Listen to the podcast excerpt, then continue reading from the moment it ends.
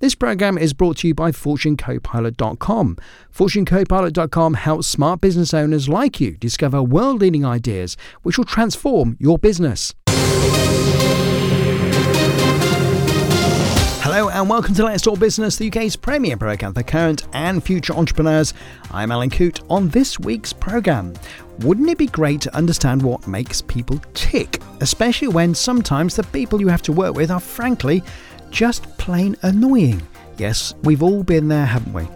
We talk to an expert who has a few simple steps that we can use to better understand our co workers. Now, if you have a fantastic idea for a manufactured product, how do you go about getting it out there to the world? We find out how to go from nothing to signing your first customer in just a few short months. It's an incredible story. Josh Alex is here from FortuneCopilot.com. What do you have, my friend? Some of the brightest brains in business are continually telling us to fail fast. But why? What does failing fast actually mean? I'll be making it crystal clear for you by giving you a better alternative. That sounds great. And what are the world's most powerful brands? I bet you get the top three wrong. We'll reveal all very shortly. Who hasn't had to deal with a difficult person at work? Hands up.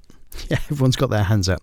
Now, if you're the boss, then your job is, of course, to get the most out of people, but it can be made doubly difficult when, quite frankly, some people are impossible to deal with, especially when the pressure is on.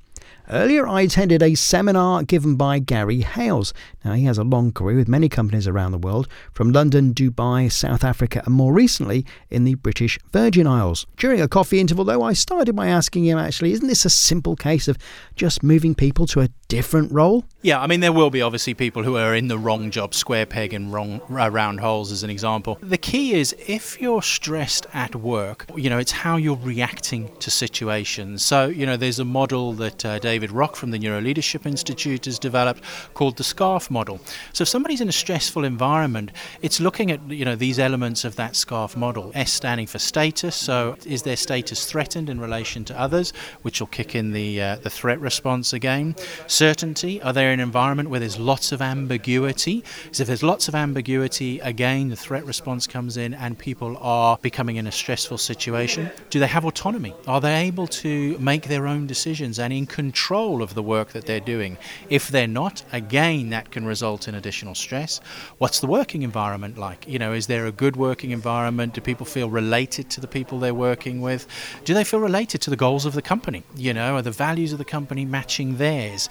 These are the sorts of things that are important. And if there's some mismatches there, then you know some stresses kick in. And fairness, you know, is the final piece of that SCARF model. If an individual is feeling they're in an environment where they or colleagues are being treated unfairly, again, this kicks up the stress element. So if all five of those are not working, you've got a lot of stress for an individual. But again, it may be one that's not quite right. So it's about being conscious of where you as an individual sit within a company. And again, it's all about knowledge. If you can relay these through, if you're in an open environment with a boss where you can talk this through and they can make some changes, then it's great. Then you don't need to run away and get a new job. You can just help change the environment, which will be better not only for you, but for all your colleagues as well. Is there a difference in the way that the brain works with male and female? Intuitively, one might say that that's true. In some parts, yes. I mean, fundamentally, the brain is the same, but the way we deal with things is different because of the structure of the brain. For example, men tend to get to anger much quicker than women because the different sides of the brain, the lobes of the brain in a woman, they have better connections, more connections that enables the brain to talk to itself more effectively, by and large, than a man can. So, again, if you take that back to prehistoric times, the man went out hunting. All he focused on was what he was trying to kill, everything else was switched off. Whereas a woman would go down to fetch water, get berries, look after the children, communicate with the other woman, and at the same time keep a lookout for predators. So, their brain developed in a different way to the man's to enable those connections. So, you get that element. And if you look at it from a woman's point of view, they're generally better than communicating than man for those particular reasons. Is there an age related element to the way in which the brain works? Yes, I mean, I think the important thing there is the, the frontal part of the brain, which is called the prefrontal cortex, is the last to develop both from historically within humans, it was the last part of the brain to develop, but as we grow up as well, that part generally only fully develops by the age of 22, 23, 24. So as a teenager, it's not yet fully developed. And this is the part of the brain that we use for making cognitive decisions and problem solving. You know, an analogy that I've read is it's the rider on an elephant. Your brain is an elephant. This part of the brain that's the last to develop is the rider on that elephant. It would affect the way in which youngsters are at work and what they do and those sorts of things. So probably we're asking a little bit too much of our youngsters at work. Oh, absolutely. I mean, the brain hasn't yet fully developed. So for you and I, who are over 24, you know, our brain is uh, is fully developed, whereas other people younger than us, by and large, their brain is not yet fully developed. So they can't fully understand some of the things we talk to them about because those connections, those neural pathways, and those parts of the brain have not yet fully developed. So it's like speaking Chinese to them, if you know, at times. I was talking with Gary Hales. Josh Alex joining me in the studio, Josh from FortuneCopilot.com. Now, Josh, you've been looking at the world's most powerful brands, the world's most powerful brands. Quite some interesting ones in there. There are. It's uh, it's a very interesting list of the ten most powerful brands, as you said, in the world this year in 2017. So I can guess. Uh, I think just bear with me, all right? Just say yes or no. Okay. And I'm to say I'm just going to give you three, all right? Yes or no for these three. Yeah. Uh, I would say, uh, thinking about it, Disney. Correct. Disney are in the list. Okay. They are, they're number six, though. Google. Google are then they're number two. Right. Okay. Now, having said I can do three, I'm struggling. Um, I would say it's got to be one of the car car brands like Ford, maybe. Ford, no, not in the list. Unfortunately, wow. should we rattle through the list because it, it makes for really All right, interesting reading. Pass it over here. Okay. Now I see. I see what you said. All right. Okay. I I was nearly nearly right with Ford. No, actually, I was nowhere near with Ford. Anyway, it'll become obvious.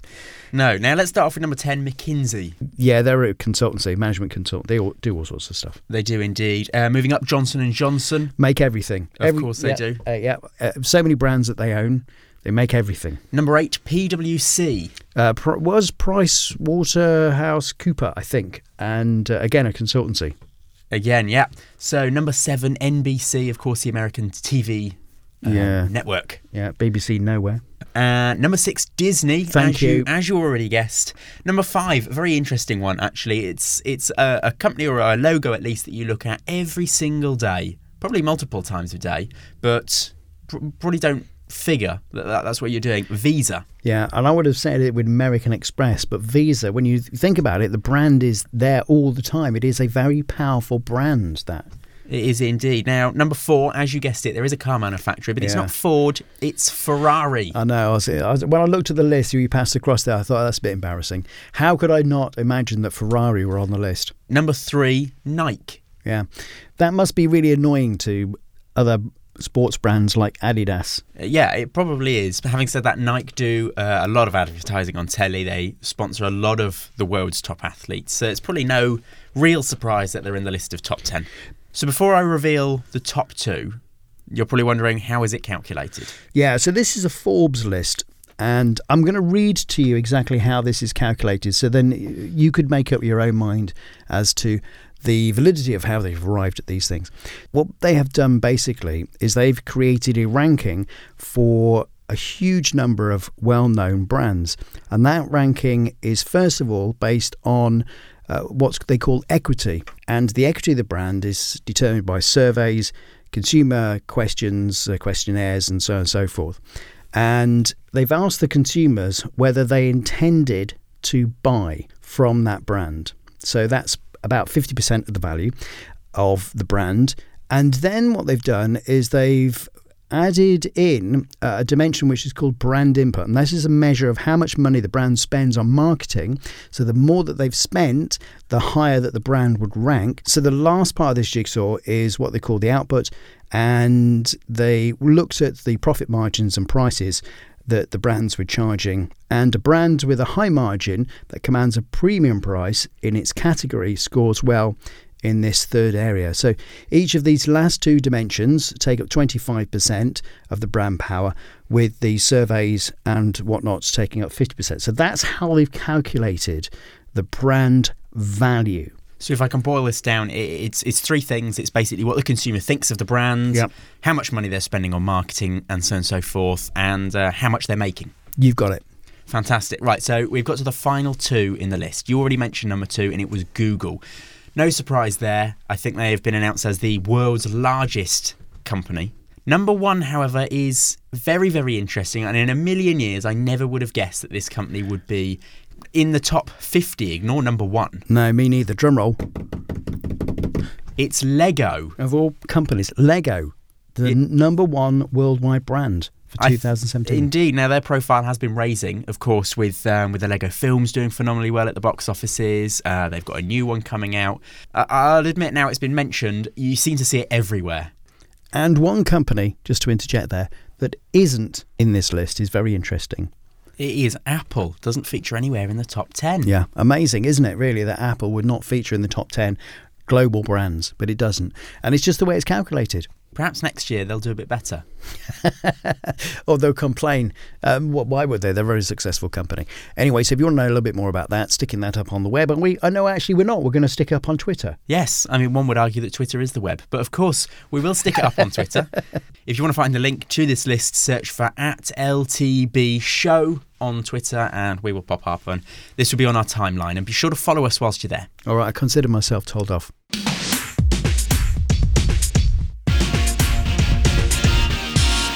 This program is brought to you by FortuneCopilot.com. FortuneCopilot.com helps smart business owners like you discover world leading ideas which will transform your business. You're listening to Let's Talk Business, the UK's premier program for current and future entrepreneurs. I'm Alan Coote, still to come on this week's program. If you have a fantastic idea for a manufactured product, how do you go about getting out there to the world? We find out how to go from nothing to signing your first customers in a few short months. Josh Alex from FortuneCopilot.com is here with this week's business insight. What do you have? Some of the brightest brains in business are continually telling us to fail fast. But why? What does failing fast actually mean? I'll be making it crystal clear for you by giving you a better alternative. That sounds great. All of that and much more still to come. So, what does it take to set up an export business? It's not trivial, that's for sure. You have to have a great idea, get it manufactured, and then get your international distribution network sorted. Now, most people wouldn't try it, and those that do wouldn't expect to do it in eight months from scratch. However, that's what Fusion did. Now, Fusion are a manufacturer of high tech bags for musicians, from keen amateur ukulele players to professional bagpipe players and most other instruments in between. Joining me on the line is Nicole Sekaresh. Take us back, Nicole, can you right to the beginning? How did it start? It was a team of four friends who got together, and one of them was a, a product designer who uh, used to run her own design agency, and she had a very large customer who she was designing for. But this business had problems, um, and they went out of business, and she lost her main customer. She was very passionate about designing musical instrument bags. So we thought we could do this ourselves. She had years of experience of designing these products. So we thought, well, it can't be too difficult to set up a business that sells musical instrument bags. So we went off to China um, to a contact that we had. And we got the factory owner to agree to work with us and come up with a couple of samples. Then we took these samples and launched our business at the Music China show in Shanghai, where we just literally just had the prototypes and uh, wanted to see how the response was going to be from distributors. And thankfully, the response was very, very positive. We seem to have created something new and something fresh that the music industry was interested in. And that people Uh, needed. What length of time are we talking about between that initial idea going to China and then uh, getting products and going to the um, the, the exhibition? We had the idea of the business in February and set up the, the company as a limited company at the beginning of March. About a week later, we went off to China, and the launch of the products was um, in October of the same year, in 2008. So it was a very, very short time. And to be honest, uh, I, I don't think we could do this again. We were running on adrenaline. There was so much work to be done in that very short time. Uh, nowadays, when we launch new products, it takes us almost a year to create one product. And at the time, we launched a whole range of over 100 different products in, in less than six months.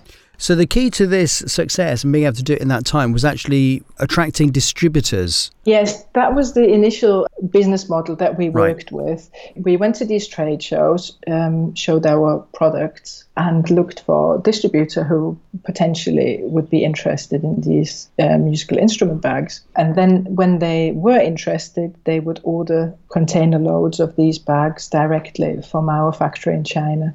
These bags would then be shipped straight to the different distributors around the world. So the products were never coming to the UK, they were shipped from China directly to these countries. If you couldn't have got that done in China, was there anywhere else in the world that you would have turned to? I mean, could you have turned to anywhere else in the world? I suppose is the real question. Yeah, I, I suppose there's other places that are capable to um, manufacture musical instrument bags, but the main reason we went to China was because of the pricing we would have absolutely loved to create a UK product, but because of how complex our product is, it was impossible to get these bags made in the UK or anywhere else in Europe at the price that musicians would be happy to pay for them.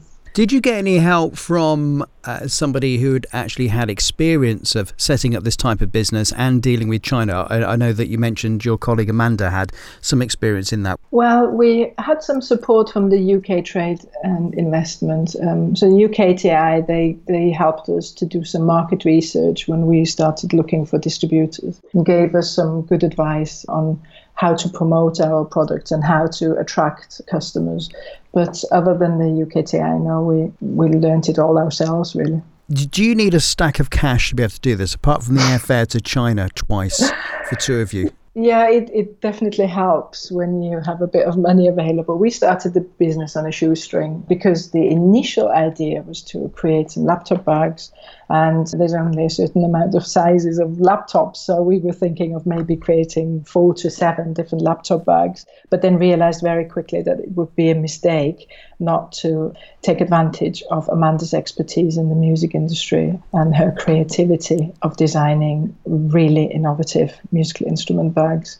So yeah, definitely uh, having a bit of cash behind you helps because there's going to be so many things that you don't think about when you first set up a business and especially market research. The best market research is done by talking to people and sometimes this means that you have to get on a plane and you have to go to different countries and talk to your prospects. Your whole business model was really predicated on getting decent distributors how did you vet them? But the business model that we had was that our customers would pay upfront. So we were never having any problems uh, of not being paid for our products. And then, of course, also um, learning from our own mistakes. In the beginning, we were just very keen on finding distributors who wanted to sell our bags.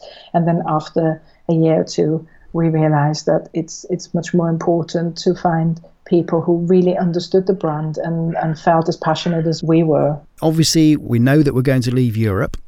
And there is a different view of UK PLC from elsewhere in the world, uh, good or bad.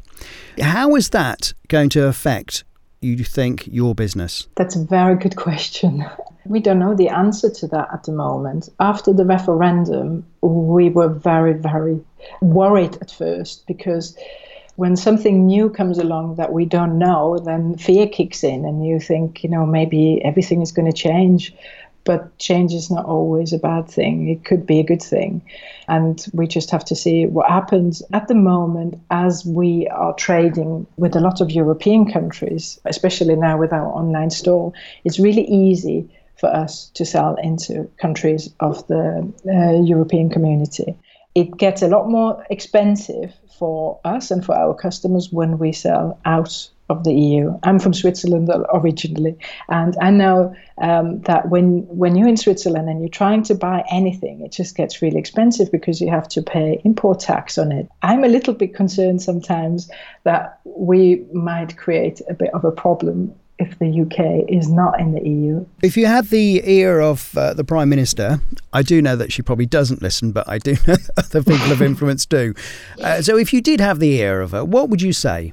I don't think I can give her any advice. I think most probably she understands, or I would hope that her and her team around her that they would come up with an option that would benefit uh, UK businesses, or at least uh, not put them in a position where they're worse off than they are now. So, being a manufacturer of bags for instruments and musicians, what are you seeing that people are actually doing in their spare time musically? What are they picking up? What are they playing? Oh, wow. Um, our customers are playing anything under the sun, really. Uh, we, we have classical musicians, we have ukulele artists, uh, bagpipe players, DJs, jazz musicians any type of music style is represented by fusion, which is um, really nice and it brings together this fusion family. That's Nicole Sekaresh from Fusion. Thank you very much indeed. More details, of course, as always, on our website, letstalkbusinessonline.com. This is Alan Coote from Let's Talk Business, and joining me in the studio is Josh Alex from FortuneCopilot.com. Josh is an editor with FortuneCopilot.com, and this week talking about a very interesting subject once again. Yes, now you're definitely going to have heard of the phrase fail fast, mm. but in reality, what does this actually mean, and how do I actually go about doing that? Some people strongly believe that in life you have to fail before you succeed. As a baby learning to walk, you probably would have fallen over countless times before you began to get the hang of it. And it's no different for professional athletes, for example, when starting out in their sport. They would have spent the vast majority of their time losing before they won their first big event. Yeah, this same story holds true for many other things, doesn't it? Yeah, sure. Businesses, for example, you'll always hear people who have who've made it talking about their early days and their succession of failures before they finally met success head on. So, as a budding entrepreneur or small business owner aiming for the dreamy heights of huge success, it can be quite frankly disheartening to think that before us lay a road littered with obstacles, falls, and failures before, mercifully, the road levels out and it's a clear path to success. So, assuming that on some level we must tackle and battle and wrestle with all of these obstacles and failures, wouldn't it be a good idea to get it over and done with quickly? experiencing all of those failures and heartbreaks that follow now all at once instead of spreading them out or experiencing them all at a later date. And in essence, that's what this fail fast mentality is about. The question is, how do I go about failing quickly? I propose that to make it clearer, though, we slightly reword the fail fast motto to learn quick. After all, that's what failing is. For every failure, we learn a lesson, and it's these lessons that can help us cruise home to success. Yeah, I'm liking the idea of rephrasing that. So, fail fast, it sort of sticks in the mind, I guess. Uh, learn, learn quick, learn quickly, learn quick. Learn quick. That's much clearer now. I like that much more, actually. Learn quick. It's more positive. It is. And now that we've rephrased the motto, it suddenly becomes a lot more actionable. Of course, if you really wanted, you could very easily go out and intentionally fail at something, but the whole point of experiencing all these failures is to learn a valuable insight as a result. So I think I understand what you're saying and I understand the concept now. So it's learn quick. But how do I put that then into practice? Right, so I think it boils down to asking yourself two questions. Question number one if what I'm going to do might end in failure, how do I fail quickly with minimum effort so I can move on to something else? Now, the idea here is to fail quickly, learn your lesson, and move on. Whether you've got a new product idea, you're starting a company, or you're wondering if the new fad diet is for you, say my goal was to place a monkey that can recite Shakespeare on top of a plinth. Right, now the easiest job to get started on here seems to be building the plinth.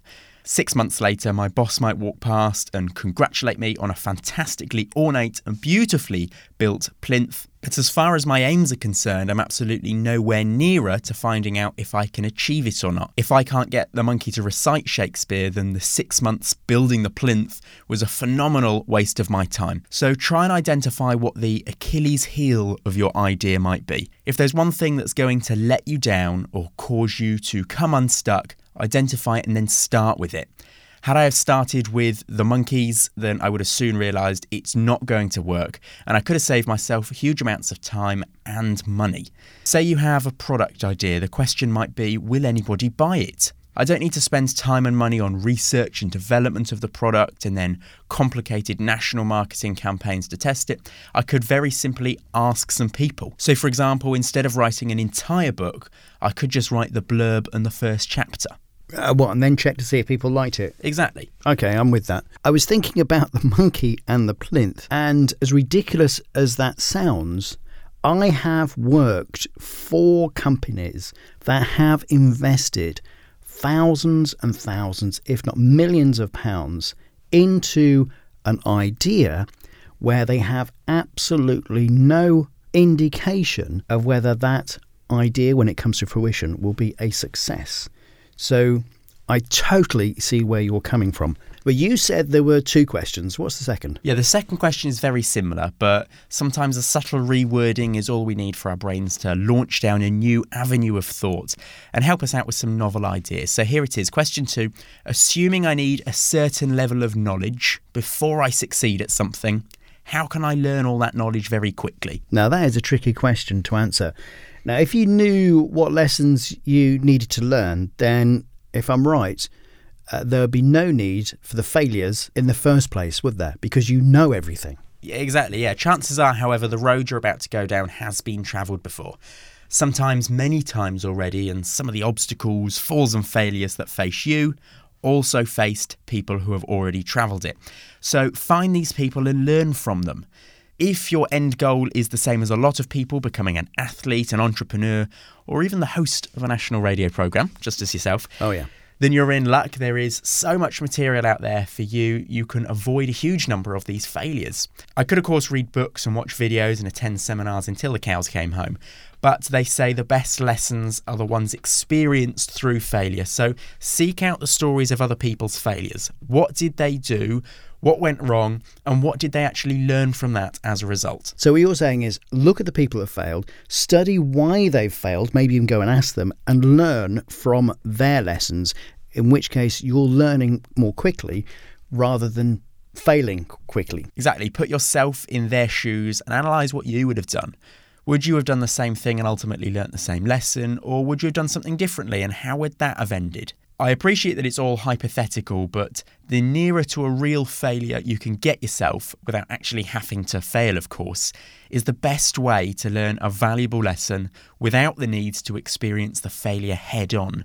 And a great source of detailed stories of failures and successes are, of course, autobiographies. Successful entrepreneurs, Olympic athletes, even celebrities can be a valuable source of lessons depending on your goal. So, can I summarise this then? Yes, please do. Okay, so if I understand this correctly, what you're saying is there's nothing wrong per se in using the notion of failing fast, but it sets you up in the wrong mindset and in the wrong direction. It's about learning quickly. Exactly. And I think if you've got it in your mind, rather than I want to fail really quickly at something, if I'm going to fail, let's fail quickly at it. Why don't you think about let's learn quickly? What can I learn quickly about what I'm doing? And you're also saying use the experience of other people who have failed to your advantage by reading the autobiographies and maybe even treating them as case studies in some respects. Yeah, often in autobiographies, just for example, the author has dissected their failures already and already analysed it for you. So there's really no thinking involved. It's just reading and absorbing. Josh, this is a, it's a long piece this week. Thank you very much for that. It's going to be up on the Fortune Copilot members website. Is that right? Is that where you can put this? It is, yeah. We've got a whole blog post on this fail fast, learn quick mentality and motto, and it will be up on the Fortune Copilot website. And if you want to find out more details about that, simply go to fortunecopilot.com and you can see all the information there you need to, to join up and to join our community and learn lots in the process. All right, commercial over. That's Josh Alex from fortunecopilot.com. Josh is an editor at fortunecopilot.com. All right, that is it for this show. Thank you so much for being with us. It has been a pleasure having you as always. If you want to join us online, uh, one of of the ways of doing it is, of course, heading over to our website, Let's Talk Business Online, or if you want to join in the conversation, we're on Twitter at LTB Show. I'm Alan Coote. You can also find me on Twitter at the Alan Coote. This program was edited by Sean Burns. It's a monogram media production. We will see you next time. This program was brought to you by FortuneCopilot.com. FortuneCopilot.com helps smart business owners like you discover world leading ideas which will transform your business.